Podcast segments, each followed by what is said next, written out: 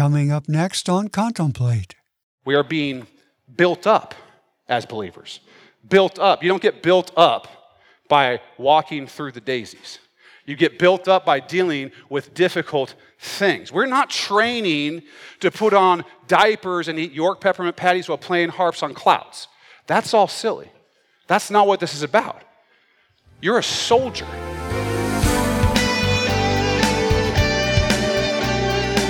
That was Pastor David Robinson from Acts Church in Camas, Washington, and this is Contemplate. I'm Ron Hagelgans. Thanks for listening to part eight in our podcast series, Contentment in Christ. Sometimes it's easy for us to feel pretty wimpy when it comes to spiritual things, especially struggles. And let's face it, our enemy is powerful. But as Pastor David will show us today, Christ has already won the victory against that guy. And as we stand in Jesus, well, we're a lot tougher than we might think. We'll be in Acts 16, starting in verse 16. So please get out your Bible as we join Pastor David Robinson with today's episode recorded live at Acts Church.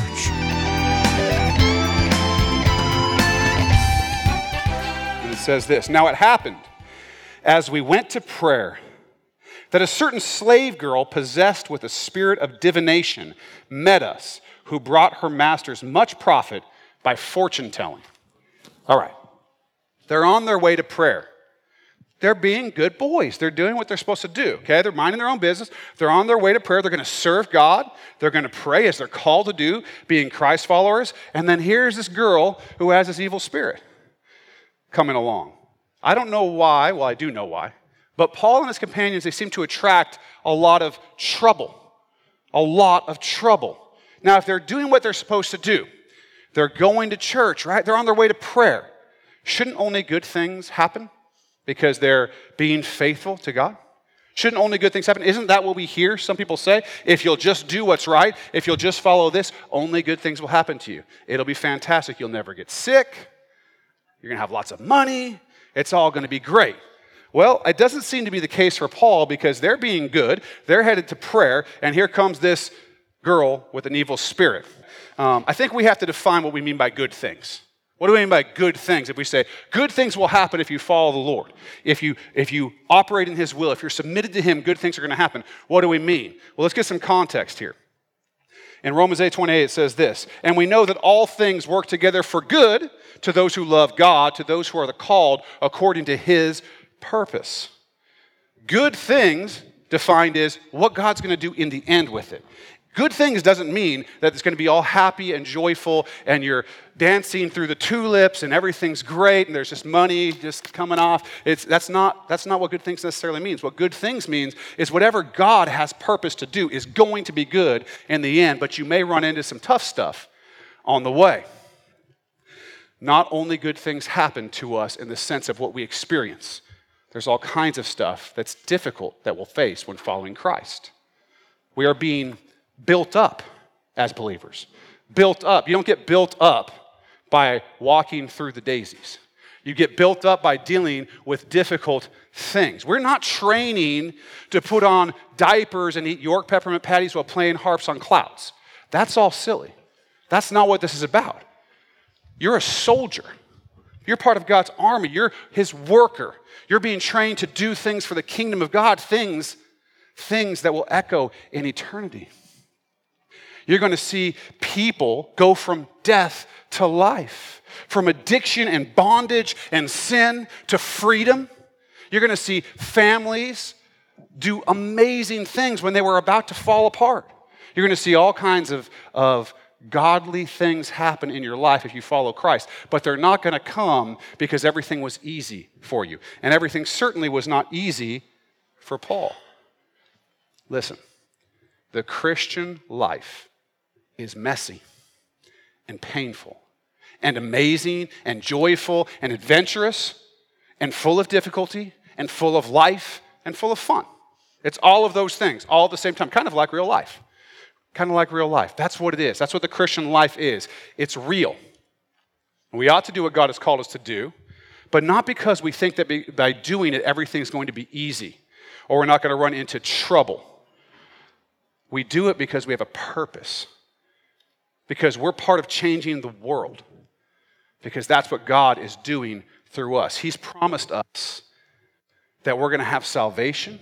He's promised us that we get to be part of the team, part of the team that He's already won.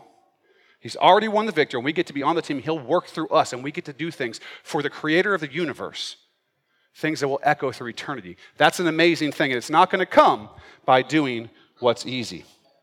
It's not going to come by that. So, that's what Paul's doing. That's what these other believers with him are doing.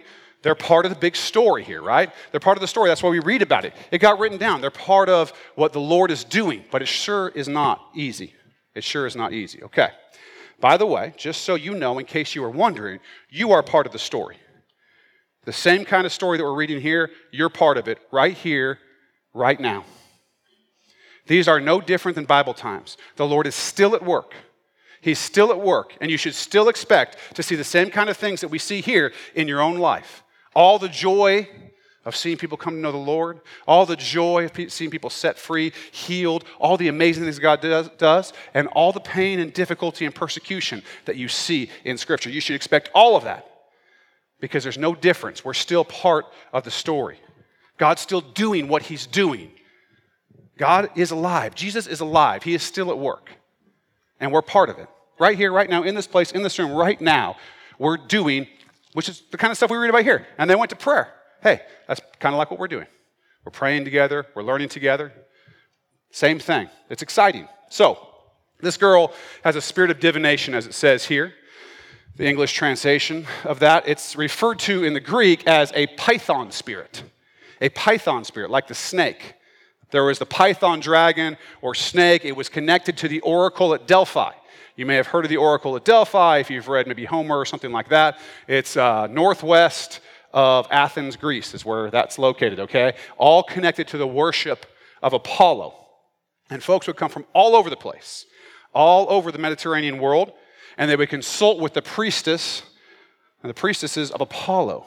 And these priestesses would essentially have a spirit in them that would speak generally in gibberish and then in Greek, to give an answer to a question. They were called belly talkers because of the voice that came out of them when they were speaking was not like theirs. Um, and so we have these, these spirits that would come in, that would, that would be in these priestesses, and then they would speak divination. They would speak, people would want to know their future. These priestesses would claim to tell the future.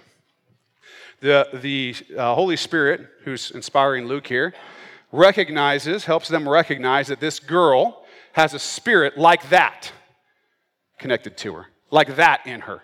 In other words, a spirit like these priestesses doing the same kind of thing, mimicking the same kind of thing that we see the oracle at Delphi doing, and that's why it's referred to as a python spirit. And she had these masters. She was a slave, and so they used her to make money. Just like today, you can go down the street and find a fortune teller, right, or a medium or something like that, and they don't do it for free. It's about money. These guys aren't about religion that owned this, that, that were owning this girl and using her. They were about making money, and she did make them a lot of money. The Oracle of Delphi, certainly there was a lot of money coming in there. People will pay a lot of money if they think you can tell them the future. And so this girl is providing a big profit. Um, when Scripture says we don't wrestle against flesh and blood, it means it. This is a real spirit who is using this girl, who's in this girl, and this kind of thing still happens today.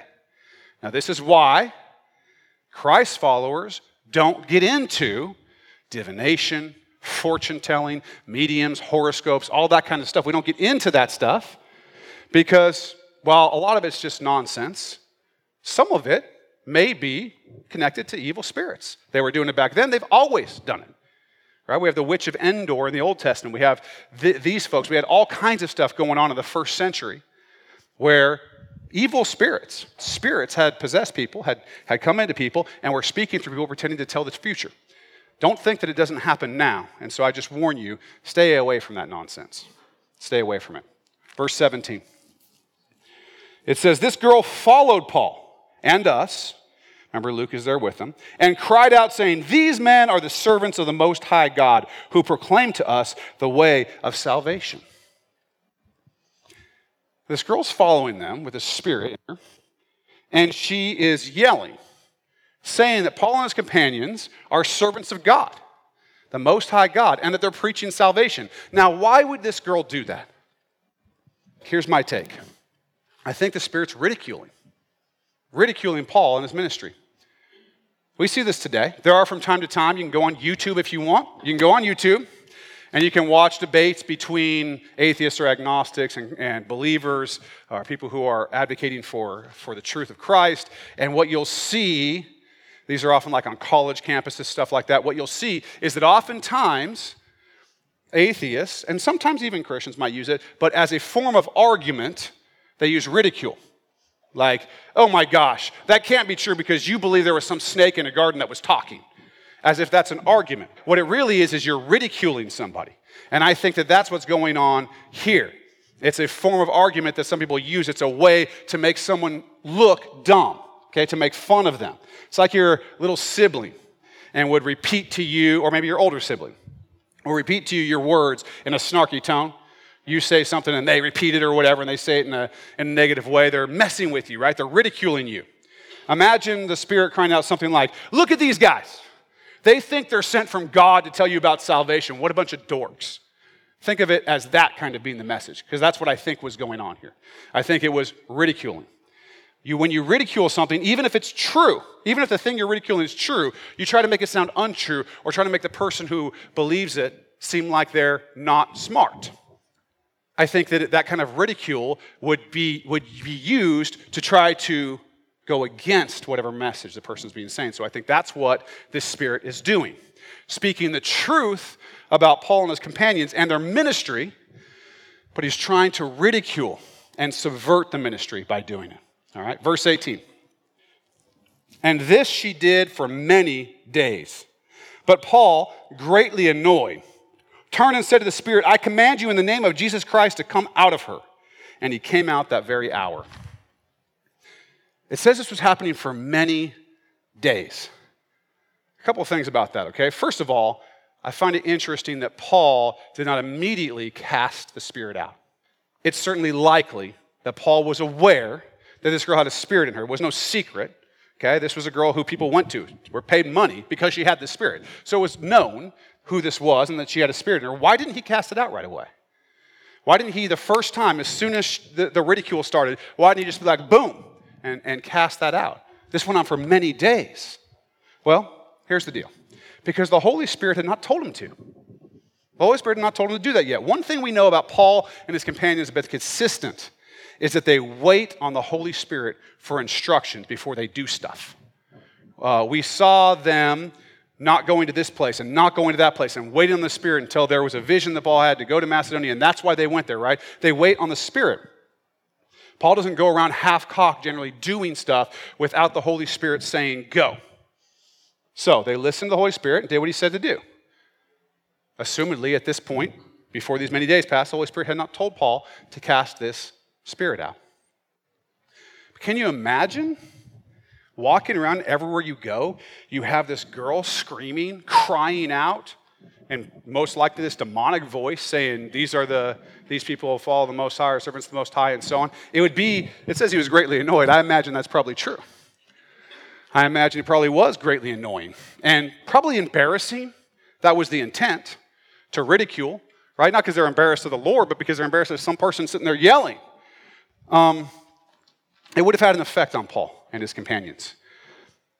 But here's one thing that's for sure a lot of people in town would have been aware that Paul was in town claiming these things. Even though it was done in a ridiculing way, a lot of people would have been aware that Paul was in town claiming these things because it was going on for many days. Similarly, they're walking throughout Philippi. This girl is following behind, ridiculing them. Everybody's like, okay, have you seen this? These guys walking around and this girl, and this is what she's saying. Even if they also bought into the ridicule, they knew who he was, right? They knew who he was. And because Paul eventually cast the spirit out, all of, their sudden, all of a sudden there would have been a real reason to listen to what he had to say. Satan always overplays his hand. That's my experience. Always overplays his hand. He wants to ridicule this ministry. He wants to make this ministry look stupid. He wants the people in Philippi to ignore it. And so, this evil spirit, the spirit's there saying all these things to try to do that. But in doing so, I don't, Satan didn't think about the fact that it was going to make Paul famous, it was going to make him well known. And that when the Holy Spirit acted, and when in the name of Jesus Christ, Paul cast this thing out, all of a sudden they're going to be like, whoa, there's power here. They didn't do all the stuff that people used to do back then to exorcise spirits and stuff, entrails and all this crazy witchcraft stuff that they do, right? They didn't, he didn't do any of that. He just spoke the name of Jesus Christ. And out comes this spirit. Powerful. All right, so Paul was bothered. He was annoyed. He was over it. I don't know if the whole time, all these days, he's like, Holy Spirit, can I cast this thing out? Holy Spirit, seriously. I'm over this. I don't know how, what was going on in his mind. That's what I would have been doing. But the Holy Spirit gives him the green light, apparently, and he commands the Spirit in the name of Jesus Christ to come out of the girl, and the Spirit hopped to it. The Spirit did what was commanded the Spirit in the name of Jesus Christ, because Paul was working in the power of the Holy Spirit and in the name of Jesus Christ. And when he commands in that authority, the authority of Christ, this Spirit has no choice but to obey. No choice but to obey. These spirits have no power over us as Christ followers because we are Christ's. We're the kings. As I told you, Jesus already won the victory over death, over hell. He rose from the dead. This spirit had to leave because Jesus is in charge. And that is what you all have. As followers of Christ, you have the ability to call on the name of Jesus Christ in the power of the Holy Spirit and tell these evil ones to go. And they don't have a choice about it. They don't have a choice about it. Let's look at the next verse. Verse 19. But when her masters saw that their hope of profit was gone, they seized Paul and Silas and dragged them into the marketplace to the authorities. All right. No good deed goes unpunished, right? The masters of this girl were not happy. They were not happy because, not because they were offended on some spiritual level. They were not happy because they lost their profit. They lost their money. These guys were not going to be able to make money off this tormented girl with a spirit anymore. So they dragged Paul and Silas in front of the authorities because they were mad, because they lost their money. Paul set this girl free, or the, the Lord set this girl free through Paul, from the bondage of the spirit that was in her. There was probably, I'm guessing, little doubt in his mind as to what her masters would do, which is to say, they were going to be angry. They just lost their livelihood, they lost their money. This girl was just money to them. She was just a thing, a means to an end, a way to get paid. But to Paul, she was a human being. And to Jesus, she was his creation. And the power of God was used to set her free from spiritual bondage, just like he's done for all of us who follow him. He set us free from spiritual death into spiritual life. But now Paul and Silas are in physical bondage. Not spiritual, but physical bondage. Okay? Lord willing, we'll read what happened to Paul and Silas in our next message on Acts, but I want to talk about what we can take from what we've just read. Paul and Silas and the others that were with them were being used of God, and this Spirit knew who they were. Knew who they were. They were effective enough in the power of the Holy Spirit that this Spirit felt it was worth his time to follow and ridicule them and destroy their ministry, to attempt to destroy it. It may seem like a hard time for Paul, and it probably was, but it's actually a blessing. Why? Because the other team knew his name. Because the other team knew who he was. And if the other team knows who you are, that means you're a good player. It means you're a good player. It means they're afraid of you and what the Lord in this case is doing through you for God's team. They're afraid of the power that God is manifesting in your life. Paul and Silas and these others were used by the Holy Spirit so effectively that Satan was afraid of him. He was afraid of them. And he had to resort to ridicule, which is a very weak thing to resort to, something children do, to try and win, but he lost. And he will always lose. We're here, you and I, here in this place in the Portland, Vancouver, Camas, Washougal, Clark County area, in this place at this time. And we should be hoping that Satan knows our name. We should be hoping that Satan knows the name of Acts Church. And I'll tell you something, he does. He does. We have seen so many attempts by Satan to attack this church, this body, these people. It's ridiculous. It's ridiculous how much he's tried. He's never won, but he's tried. That's why we have a shield wall of elders and leaders and every one of you. We pray, we ask for protection for one another, we intercede for one another. We stand together, unified. That's why we have to be unified.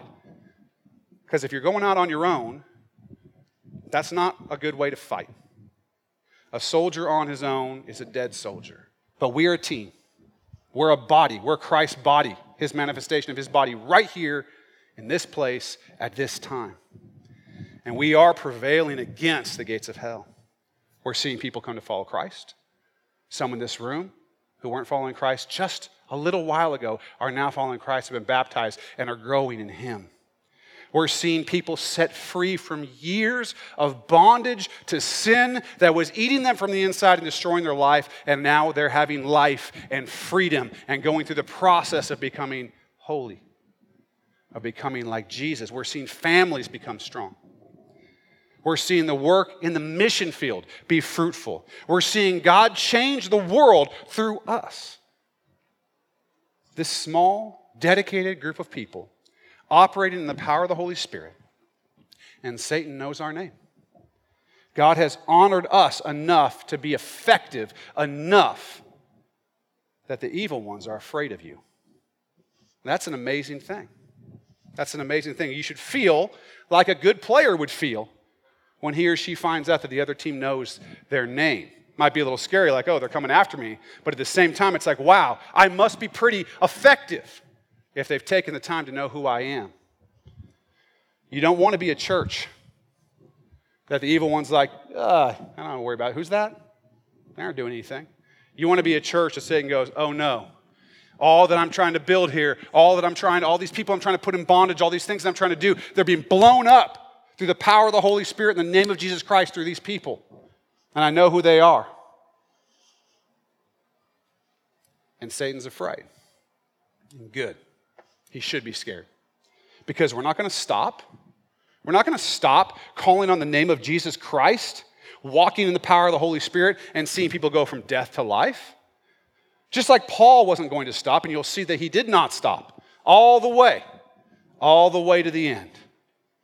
He relied on Jesus. He relied on the power of the Holy Spirit. And the work that God did through him is still echoing through eternity and always will because of the power and the love of God. His faithfulness.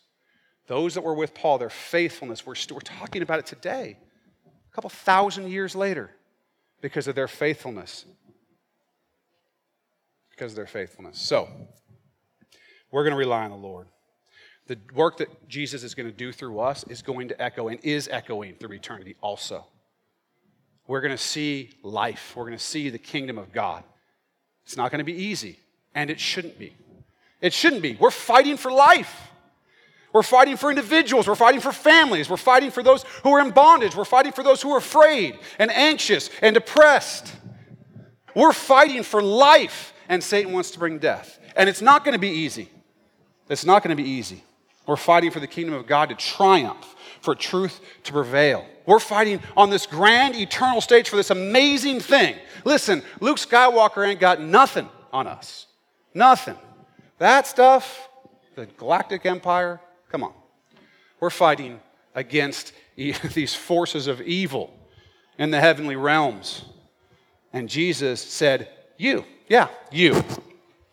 You who just just a normal person, right? Nope. I'm going to take you and put you into an eternal battle, and I'm going to equip you and I'm going to empower you, and through my name, great things are going to be done through the work that you do in submission to me. That is an amazing honor. So don't get tired. Don't give up. God will be faithful. You've been listening to Pastor David Robinson from Acts Church in Camas, Washington, and this is Contemplate. What an encouraging lesson, wasn't it? What a blessing to understand that the same Holy Spirit that guided Paul and the same Jesus that gave him the ability to stand strong against the attacks of the enemy will do the same thing for us as we follow Christ. So, how about you? Are you standing strong? Or maybe having some trouble. Well, if you need help, there's a great big family here at Acts Church that would love to pray with you and help you experience every good thing that God has for you. So come see us this Sunday morning. Get service times and directions anytime at axcamus.org. That's axcamus.org. Or call 360 885 9000.